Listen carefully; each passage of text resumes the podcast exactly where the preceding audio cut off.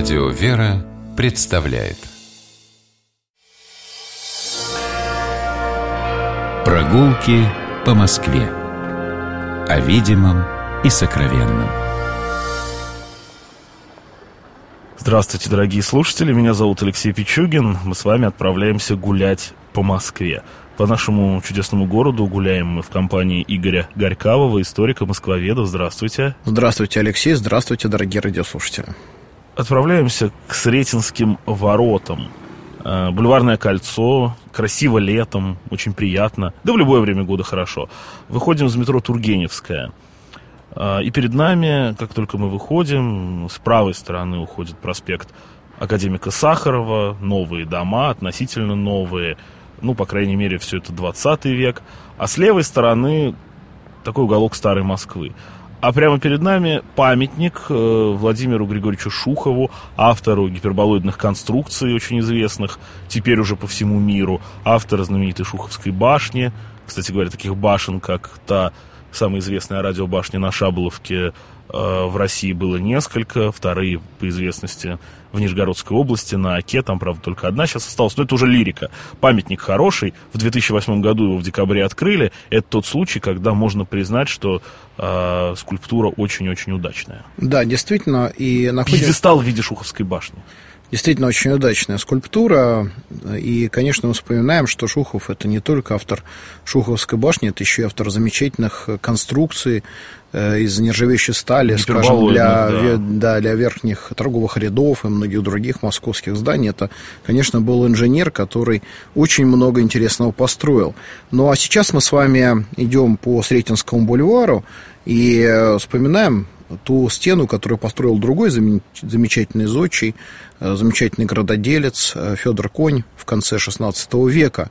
Все бульварное кольцо возникло на месте разобранных в начале уже XIX века стен Белого города – и этот участок стены выводит нас сейчас к площади Сретенских ворот, то есть к той башне, которая когда-то стояла здесь, на месте пересечения исторической улицы Сретенки, и вот той самой стены, вдоль которой мы движемся. Но придвигаясь, мы еще видим с вами еще один памятник, э, и, э, подходя к нему, я рекомендую, прежде чем мы с вами э, рассмотрим, кому же он посвящен, посмотреть на замечательный дом, который находится сейчас с левой стороны от нас, на внутренней стороне Сретенского бульвара.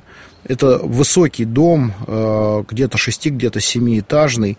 Их даже несколько там одинаковых стоит. Да, это Комплекс. целый, на самом деле, это один из таких первых, э, можно сказать, э, ЖСК, жилищно-строительных комплексов, потому что это не один дом, а это еще и сразу же внутреннее пространство двора. Действительно, это такой дом-город, который включал в себя все необходимое для жизни человека и он был построен страховым обществом «Россия» в 1899-1902 годах по проекту архитектора Проскурина. Там еще архитектор такой фон Гоген поучаствовал. И фон Гоген, и известно, что этот дом получил высокую оценку французского архитектора Ле Корбюзье, который считал его одним из самых удачных московских доходных домов, построенных в начале XX века.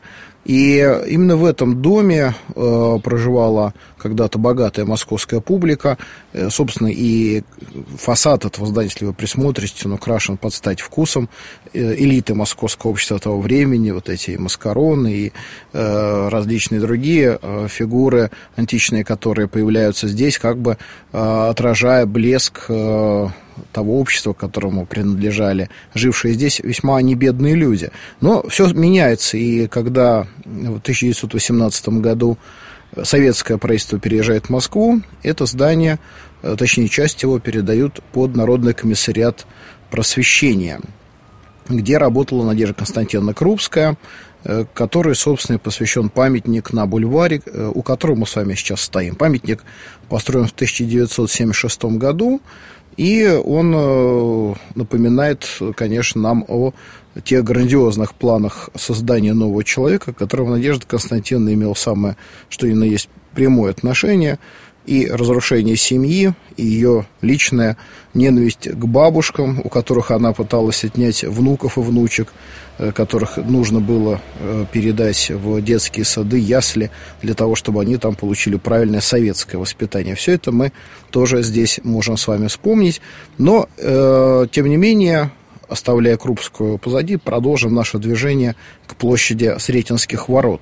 И вот мы с вами сейчас остановились на той стороне Сретенского бульвара, э, который непосредственно проходит по проезжей части. А на противоположной стороне, лишь мы видим с вами трехэтажное здание такого желто-бежевого цвета, и ничто не напоминает один из памятников архитектуры. Оно сейчас густо заполнено офисами, магазинами. Ресторанчиками. Внутренний двор перекрыт уже, тоже стал каким-то тоже пространством коммерческим. Но... Ну, а как не напоминает? Это же все-таки дореволюционное здание. Дореволюционное, но не просто дореволюционное. А на самом Много деле, всего. А, когда было задумано Москву избавить от стен Белого города, то разрушение этих э, древних э, мощных стен, сделанных из кирпича, шло неравномерно. И стены еще стояли, но там, где были площади, уже при императоре Павле I были э, разрушены частично укрепления и были сделаны гостиницы.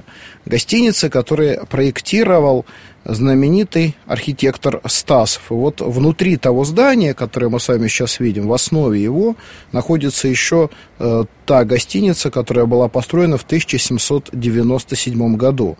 Я ну, так понимаю, что на противоположной стороне бульваров в районе Покровских ворот такое же здание носило такую же функцию. Совершенно верно. И еще одно здание мы с вами э, можем увидеть, если окажемся на площади Петровских ворот. Эти здания когда-то выглядели одинаково, просто судьба их э, в дальнейшем сложилась по-разному, к ним разные э, пристроили объемы, что-то перестроили, но в целом это вот тот самый проект, который напоминает об эпохе Павла I. И еще с этим зданием связана одна любопытная история. Это, конечно, фильм, фильм э, «Берегись автомобиля». Вот именно в этом здании э, работал э, главный герой, один из главных героев этого фильма, Семицветов, продавец комиссионного магазина. И как раз когда-то действительно вот здесь, в этой фасадной части, был комиссионный магазин, где и трудился герой Герой. Евгения Миронова. А рядом красивый храм, вы знаете, он мне всегда напоминал... Я понимаю, что это московская барокко, про храм Успения в Печатниках, который напротив этого дома, но э, когда смотришь на него, э, какие-то явные элементы западноевропейской архитектуры проступают. Из-за завершения колокольни, из-за широкой трапезной.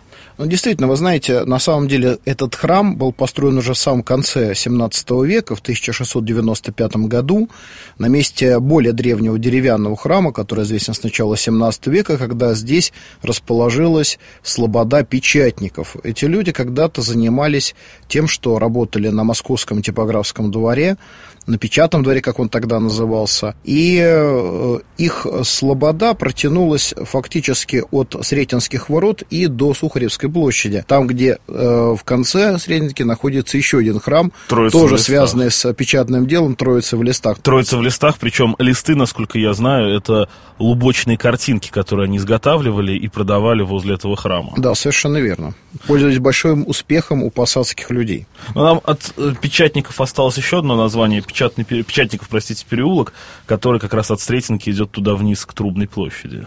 Да, а что касается храма Успения Пресвятой Богородицы, то ныне существующий храм, конечно, на протяжении всего своего исторического пути несколько раз перестраивался, и была сооружена в начале уже 20 века колокольня, в конце 19 века была перестроена трапезная, но я бы обратил ваше внимание сейчас на один элемент э, архитектурного облика храма, который встречается редко. Это часовня.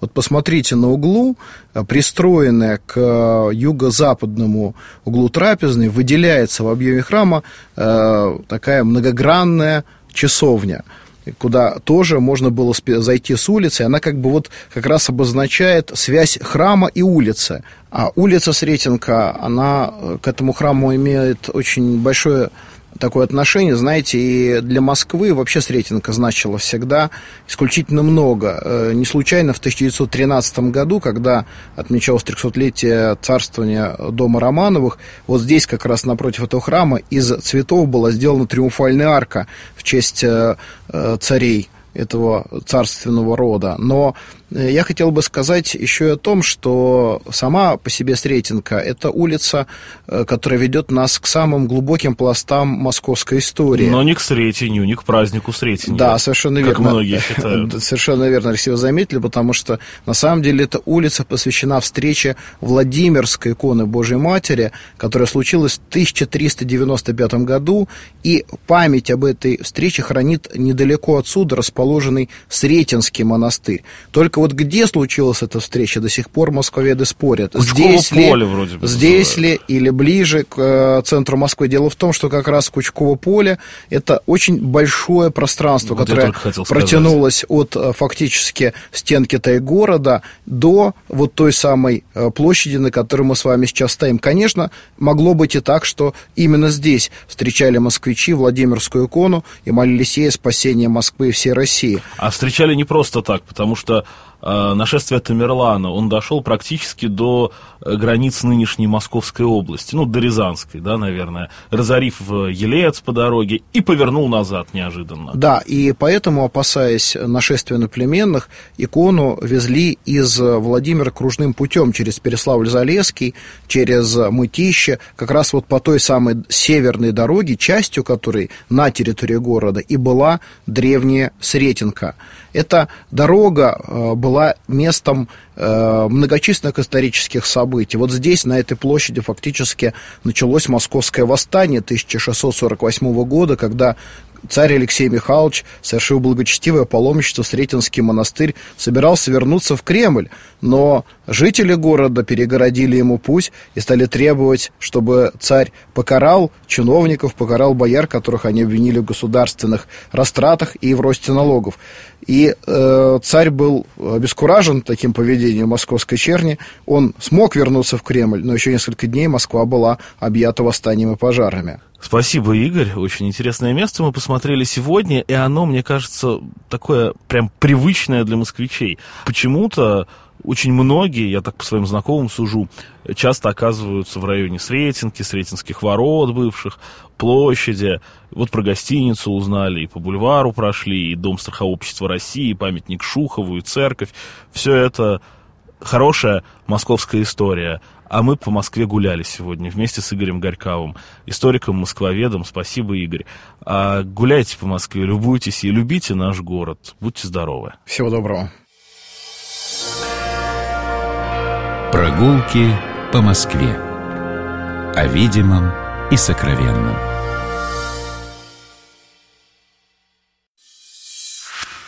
Программа «Прогулки по Москве» произведена при поддержке Комитета общественных связей правительства Москвы.